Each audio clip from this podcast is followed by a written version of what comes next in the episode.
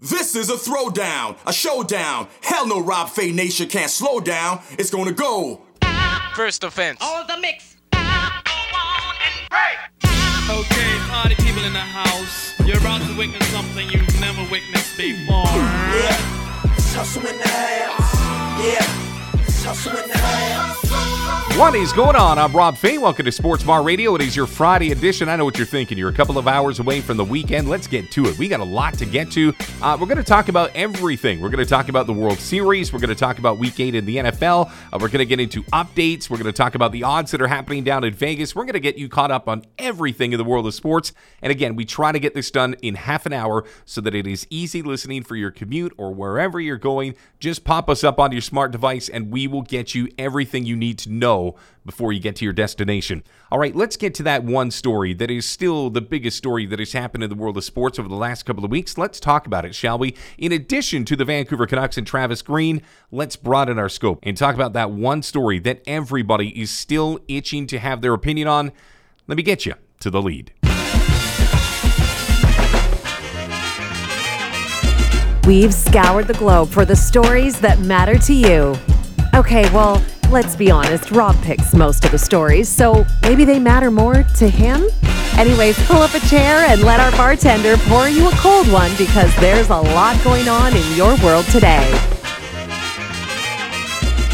All right, so I know this has been the topic of conversation on this podcast for probably a better part of the week, and I think that it is just such a big story that has so many roads that you can travel down. It would have been unfair to just give it the one day and then move on. Sure, we could talk about the World Series, we could talk about the NFL and CFL and all that stuff, and we will get to that. But I was thinking to myself as I woke up this morning, having digested three days of just everything that has come out of this Kyle Beach situation, the resignation yesterday of Joe Quenneville, one of the most decorated coaches in the National Hockey League League historically, all of a sudden falling by the wayside, leaving the Florida Panthers with a perfect 7 0 record. But that is all beside the point.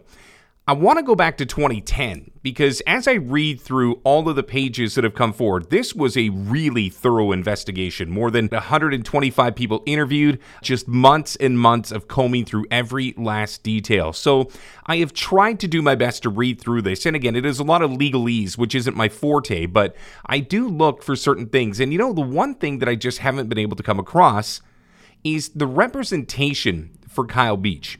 And I'm not talking about the Players Association. I'm not talking about teammates. I'm not talking about Jonathan Toews or what have you, Joe Quenneville.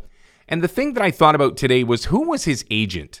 And I'm not saying this as if the agent is at fault. Hear me out on this for a second because I really do believe that when you call yourself player representation, it's got to be more than just contracts. And I'm, I'm sure in certain instances it is. But in this instance, I would imagine that if Kyle Beach went to the Blackhawks organization and found that it was a dead end, found that they were choosing to sweep this under the carpet because they were right in their prime, they were trying to win the Stanley Cup, and they just wanted to deal with this, and figuring that maybe if they just fired Brad Aldrich, that that would be enough, and obviously it wasn't. Would the agent not have enough power to truly be able to make some noise? Let me take a step back from that question and tell you the thought process that might go through an abused youngster. Because I have learned over time that there are two things that happen. One, you feel shame, and sometimes you try to justify in your own mind the other person's actions. Well, surely he didn't mean it, or maybe he's just trying to do that to toughen me up, or you know what, it's probably just a one done thing. It won't happen again. And you know what, I'm just on the start of my career. I, I can't afford to have this happen. You try to come up with ways to justify it internally so that you don't have to show it externally. And I know that it's easy for us to sit behind our keyboards and our microphones to say, well, this is what Kyle Beach should have done, and this is who he should have reached out to, and these are all the things that he should have done. And we just check our boxes 11 years after the fact. But the reality is, is for an abused youngster, those are two of the most common traits that you will find. Is one, they will either blame themselves or they will try to somehow justify the actions of the abuser. You'd be amazed at how many times an abused child ends up finding a way to love the abuser or finds a way to cohabitate with the abuser because it's going to sound crazy, but it's almost like the lesser of two evils. Because if you call that person to the carpet, you don't know what the reaction is going to be. Maybe it will just intensify. Maybe nobody's going to believe you. Maybe nobody is going to understand you, or you're going to think that you're the problem. You're going to think that you're the person that's been violated, and now nobody will want to associate themselves with you because you're damaged goods. It sounds overdramatic, but I can assure you that it's not. You would be amazed how many kids out there right now, today, still in amateur sports, deal with the challenges that Kyle Beach faced 11 years ago. So let's circle back on that. Now that I've given you my understanding, or at least my perspective on what could be going through the psyche of a young athlete, if that athlete has the wherewithal to stand up and communicate this to somebody, somebody has to be there for him somebody has to answer the bell. It obviously wasn't Joe Quenneville. It obviously wasn't the Chicago Blackhawks. It wasn't the players. Nobody essentially in that moment went to bat for him, or this wouldn't have come out 11 years later. 11 years later. Okay, if I'm an athlete and I've got my inner circle, I can talk to my parents, which I would imagine Kyle Beach did.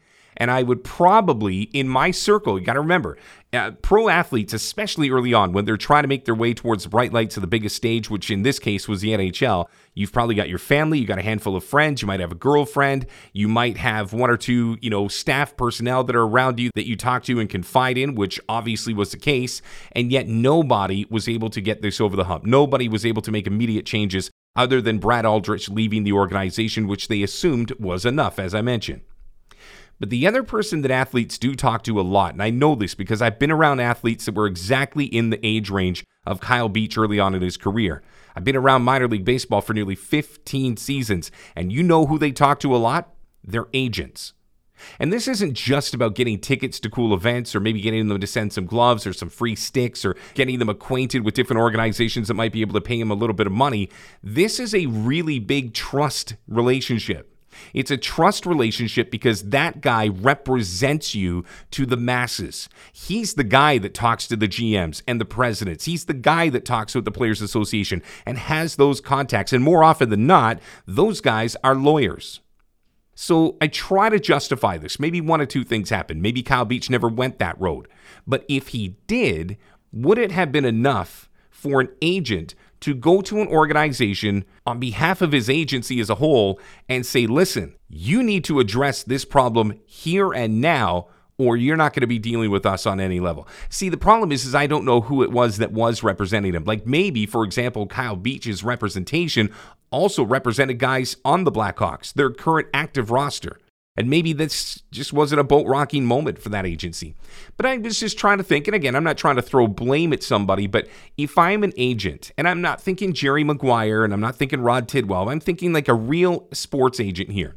If a player comes to you with these kind of allegations, these kind of thought processes, and these kind of challenges, you have the power to go to an organization and say, What are you going to do about this? And to me, if the agent did and the only thing that changed was the departure of Brad Aldrich, is that enough? Because Kyle Beach never got to play his NHL career. Was it because he wasn't good enough? Or was it because he was so broken that he just wasn't able to seize the moment?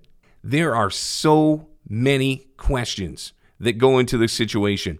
And even though Kyle Beach will eventually get a payout, and even though Kyle Beach will eventually become a spokesperson for situations like this to hopefully reach younger kids and hopefully get that message to them that they can and do have the power to make change, I can tell you right now, I know this for an absolute certainty that there are kids throughout sports, be it football, baseball, basketball, hockey, what have you, that are facing the exact same challenges. And I think the one thing that I would say, if I could say this to a younger kid myself, I'd say just know who you're surrounding yourself with. And also in those moments when you feel challenged, know what your escape plan is. That's going to sound a little harsh. It's like driving. You have to drive defensively. Even though you're a good driver, you still got to look at the other car's tires to see if they're going to be pulling out at the wrong time. You've got to anticipate all possible scenarios. I think every organization in sports has to do even more. And I don't mean just the Players Association and the National Hockey League as a shield. Each individual organization has to have a filtration process. They have to be able to check in with their players, and the players have to feel comfortable that they can check in with their organization. I mean, the Chicago Blackhawks failed Kyle Beach. Straight up, failed them. And they admitted openly. But the problem is they probably didn't have a system in place other than that player going to the coach and saying, hey, man, I got a challenge here, or I got a problem here. Can you please meet about this? They need almost a third party, which to me could have been the agent in this moment, where they could sit down with the player and the organization and say, we need this fixed right now. And I don't care if you're on the cusp of the Stanley Cup or I don't care where your team is in the hierarchy of the standings. You need to address this right here and right now, or we will go public and we will make this a problem in real time, not 11 years later. All right, let's take a look at the rest of the news of the day. You know what? I'm going to go from an opinion to an opinion, if you don't mind, because the Vancouver Canucks right now are feeling it, and their fans are pissed off because their star players aren't delivering on the opportunities that are presented to them. So let's get to that. Let's talk about the NBA. Let's talk about the World Series. Let's get into the whole world of sports. Let me get you to that one place where we do all of it. Let me get you into the VIP room. You knew tonight was going to be a good night, didn't you? Guys, the ladies don't want you wasting their time, so get to the point. 10 topics, 10 minutes. Hold on to your drinks because we're about to bring you the entire world of sports before the DJ can pull out the vinyl for his next set. Welcome to the VIP room. All right, let it be said and let it be known. Travis Green is not going to get fired as the head coach of the Vancouver Canucks this season. I'm sorry. I know that already we're looking for scapegoats because the Vancouver Canucks are off to a mediocre start. We feel like fools because we bought into this offseason and felt like this would be a better team. We also saw Travis Green getting a two year contract extension that essentially we thought would calm the waters after a half season of will they sign him, won't they sign him, what's going on with Jim Benning, what's going on with the organization. We felt this offseason like they went out, they got a good deal done when it came to Oliver Ekman Larsson and Connor Garland. We lost some money off the books. Everything was right until they hit the ice, and everything so far, for the most part, has gone wrong. But I will say this, and I've never been a huge Travis Green fan. I, again, I don't really buy into coaches one way or the other. I'm not a fanboy of them, and I don't hate them. I just think do your job. But what I will say is he's got a bunch of players right now, a bunch of players that are underperforming. And you can sit there and you can say, well, wait a second, this is a team that Jim Benning assembled, and you're right. And I think that if something goes sideways this season, that is where the axe will fall. I don't think Travis Green is doing anything wrong. People get into the whole systems. I don't think there's a lot of fans out there that understand the intricacies of the systems that Travis Green has in place for the 2021 season. I see a lot of that and I sit back and I'm like, mm, do you really know? But what I can say is optically, aesthetically, there's no way Francesco Aquilini, after just extending his head coach, is going to turn around and eat that money. And some might say, well, you know, he's not going to have to eat a lot because Travis Green is obviously going to go out there and get another job and it won't take long and that'll be fine. I just don't see it. Francesco Aquilini, for what it's worth, has been incredibly loyal to those who have been loyal to him. You bring up John Tortorella, one of the previous coaches that had been under the regime of the Aquilinis. The reason that they were so quick to get rid of him is because publicly he would come out and he would say that things were shitty. He would come out and he'd say that the organization was run wrong and that it wasn't trending in the right direction and that it was stale. He was the kind of guy that the Aquilinis hate because he would call a spade a spade. And now looking back, John Tortorella was dead right. I mean, sure, you had Henrik and you had Daniel, and you didn't want to see them have to go through the rigors of that, but let's be honest. Between him and then Trevor Linden not getting along with the Aquilinis, the Aquilinis are the kind of ownership group that if you do right by them, they will do right by you. And what that also means is that, listen, you don't make us look bad in public, and we will give you every opportunity to see this through to its end. Now, listen, Jim Benning is long past his shelf life in my estimation, but again, I don't want to be a quote hater. I will say this though Travis Green is the perfect type of coach for this organization. And I don't mean the players on the ice, I mean the guys upstairs, the guys with the fancy office that have the receptionist out front. Because he's not loud, he doesn't turn around and chastise this organization. He might quietly if you really read the tea leaves when he's having his press conferences, know that he's not happy with Jim Benning at every turn. But you know what? Not every time do you have coaches and GMs that get along. That I can live with. But if you think that Travis Green, some 20 or 30 games into the season, is going to get his pink slip because this team's off to a bad start, no shot. No shot at all. If anything, this is a conversation where now they look at their player core, their core and say, okay, which of these teeth are loose? Which ones might we wiggle and trade? Oh, don't think that it can't happen because Vancouver's got a number of quote assets.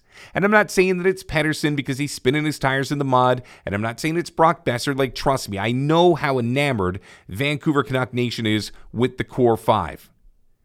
But make no mistake about it, survival is usually where decisions like that get made. For example, Jim Benning feels like he's on the hot seat.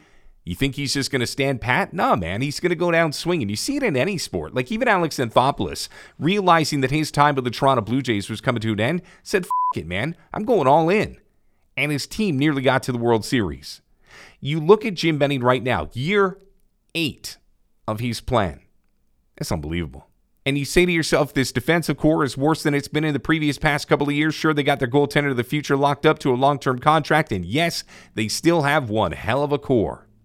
But this one hell of a core is now all out of their entry level deals. And these guys are pricey commodities and pricey assets. But beyond all of that, because I could sit here and break that down six ways to tomorrow, I go back to the one thing that I say will assure Travis Green will finish this season with the organization. Unless things absolutely bomb, he will finish the season because he is exactly the type of coach that Francesco wants in house. Francesco doesn't want somebody downstairs that is pointing upstairs saying, What the hell are we doing? He doesn't want a guy that goes in front of the cameras and says, This is shit. He doesn't want a shit disturber. He wants a coach that simply blows a whistle, puts him on ice, gets some wins. Hopefully, the wins are at home, and just keep it simple. telling you right now, you look at the track record of Francesco Aquilini, those who rock the boat are out. Those who don't are still there, Jim Benning included. All right, well, speaking of the Vancouver Canucks, it doesn't get any easier for them because their next opposition down at Rogers Arena just happens to be the 5 and 1 Edmonton Oilers. And Edmonton, as we know, is a very formidable team that is finally starting to put it together. Vancouver just 3 4 and 1 through their first eight games. So, yes, seven points of the 16 that are available to them. That is not going to get them where they need to go. And Edmonton is not going to make it any easier. Six games in the NHL tonight, only one of them involving a Canadian team. Ottawa is in Dallas to take on the Stars. It has been a much different feel around Ottawa than it was at the end of last season when they were starting to pick up their steam. Ottawa 2 and 4 to start this season, Dallas and even 3 3 and 1. Ottawa still looking for their first road win of the 2021 season. Over under in this game is five and a half. 63% of the money in Vegas right now going with Dallas, who checks in at minus 195. I would assume that Dallas will win, and this game will probably go over the five and a half. Got to remember, Ottawa still without Matt Murray and his infamous upper body injury. Well, the top rated quarterback in the NFL, according to the power rankings that come out at NFL.com, is still unclear if he's going to be a part of the Cowboys Vikings game. Yeah, Dak Prescott, according to his coach Mike McCarthy, is still sore after ramping up the activities this week. The news a little more certain in Cleveland, where Browns quarterback Baker Mayfield has been cleared to play and will start with the Steelers. It is his non throwing shoulder that has given him grief, but he has been cleared in Miami, Brian Flores has come out and he's kind of dropped the gauntlet, saying, barring an injury, Tua is his quarterback for the rest of the 2021 season. Of course, there's been rumblings about trading Tua for everybody from Deshaun Watson or insert quarterback's name here, but he's coach Brian Flores coming forward saying that is his guy. Well, if you want to see who is hot right now, and I'm not talking about teams that are undefeated like Arizona or teams that are on the up and up like the Green Bay Packers, everybody's starting to get hot and heavy on the Cincinnati Bengals coming off that big win over the Baltimore Ravens. They are 5 and 2 on the year and 97% of the money right now in Vegas is on the Bengals, and that is why that line is shifting the way that it has. Looking at recent trends, these teams obviously going in opposite directions. The 1 and 5 Jets now without their rookie quarterback Zach Wilson. They got absolutely lambasted in New England last week, and the Bengals have had great success covering the spread on the road. They are 4 and 1 in their 5 games this year. The Jets by the way, 1 and 5 against the spread with just one win, and it comes at home. So Cincinnati opening up at 10 and a half. They opened at four and a half, but Thursday's line yesterday coming in with a six additional points for Cincinnati. So again, if you want to put money on Cincinnati, even at the 10 and a half, it is still everybody going on the Bengals train right now. Green Bay Packers and Arizona Cardinals, that is a six and a half line for the Cards right now. Initially, it started at three and a half, but you take a look at what is happening right now in Green Bay without Davante Adams, without Allen Lazard. Uh, both these teams, again, red hot. Packers won six straight, Cardinals undefeated, but you got to think with all of those challenges that the Packers have offensively when it comes to guys catching balls thrown by Aaron Rodgers, that that is enough to extend the Cardinals' winning ways. That said, defensively, J.J. Watt is no longer available to Arizona. I think this one is still going to go the way of the Cardinals, but I still think this one's going to go the way of the Cardinals, but I'm not sure if they're going to win by seven points. Miami Dolphins in Buffalo, and right now the Bills are red hot. That line is Bills minus 14. That is a double digit spread, and it's continuing to move even more so in Buffalo's favor. They have absolutely dominated the Dolphins in recent memory. Week 17 last year, they beat them up 56 26, and in their first matchup this year, the Bills shut out the Dolphins 35 to nothing. That's why right now 94% of the money in Vegas is going down on the Buffalo Bills. And uh, even with that line moving from 11.5 to 14, bettors are going all in on the Buffalo Bills this week. And the last one that I want to throw in, because I know not everybody's a better that listens to this show Jacksonville at Seattle. Jacksonville, one of the worst teams historically over the last five years, taking on Seattle at home. And Seattle is a favorite, but just three points. So this is basically a pick 'em with the Seattle Seahawks at home against one of the worst teams in the NFL. It's amazing how mighty the Seattle Seahawks have fallen over the last couple of weeks. All right, to the association. And one thing I will say Toronto Raptors, when they win, they don't win pretty. Gutsy win is they beat the Pacers the other night, and now we're looking for their second straight win. It ain't pretty. It doesn't need to be pretty right now. Pascal Siakam is with Raptors 905 trying to rehab and get ready to go. As tonight, the Raptors getting ready to take on the Magic. And Magic just one of seven games tonight on the NBA docket. Of note, the Clippers in Portland to take on the Trailblazers. Clips one and three to start the season. Mavericks are in Denver to take on the Nuggets. Mavs are off to a good start at three and one, and the Charlotte Hornets continuing to prove all the doubters wrong. Lamelo Ball, the Rookie of the Year from last season, four and one. Are the Hornets going into Miami to get ready to take on the three and one Heat? And of note, Brooklyn hosting a game tonight against the Pacers. The Lakers hosting the Cavaliers. Both Brooklyn and the Lakers are at 2 and 3 this season.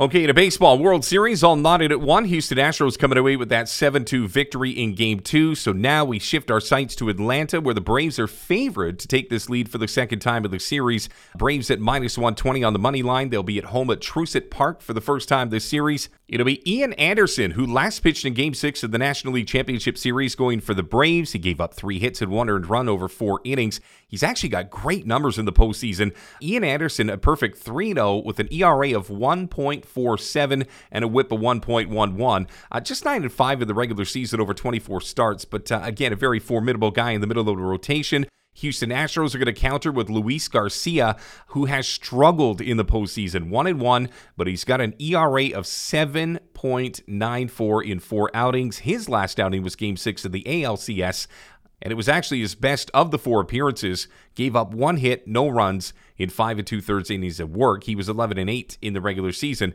making 28 starts with an ERA of 3.48. Atlanta's offense looking to show better than they did in game two. Travis d'Arnaud had two hits and one RBI. Uh, thanks to a solo shot back in the second inning, Freddie Freeman was the only other Brave to pick up an RBI. He did so with a single in the fifth. Eddie Rosario, who was the National League Championship Series MVP, went 0 for 4 in game two. And finally, quick check of golf. They are at the Butterfield Bermuda Championship. They're going to be there through Sunday, and there is a Canadian who is knocking on the door, Taylor Pendrith shooting a 70 in opening round 70. He is currently tied for first with Patrick Rodgers, uh, both of them at 10 under. Pendrith starting the second round in 26th place, so he's having a wonderful second round. Adam Svensson, he's also likely to make the cut. A pair of 68s will get him into the weekend. Adam Hadwin on the bubble. Uh, first round 74 yesterday, followed up with a 66 today. Very windy in Bermuda these two rounds. Hadwin right now at minus two. Projected cut in Bermuda is even. All right, that wraps up your Friday edition of Sports Bar Radio. My thank you to everybody behind the scenes, uh, producer extraordinaire Jay Swing, my brother from another, and to everybody over at Equity Guru. My thanks to Chris Parry, the founder of that fine organization. My thanks to Galen, Asan, and the irreplaceable Priscilla Choi. Until you and I get together on Monday, have yourself a safe and a great weekend. Let's get together often. We're here Monday, Tuesday, a Wednesday, Thursday, Friday, five days a week. We get you all caught up with everything that's going on in the world of sports. And until we do this again on Monday, I am Rob Fay, and you've been listening to Sports Bar Radio, available wherever you download your podcasts.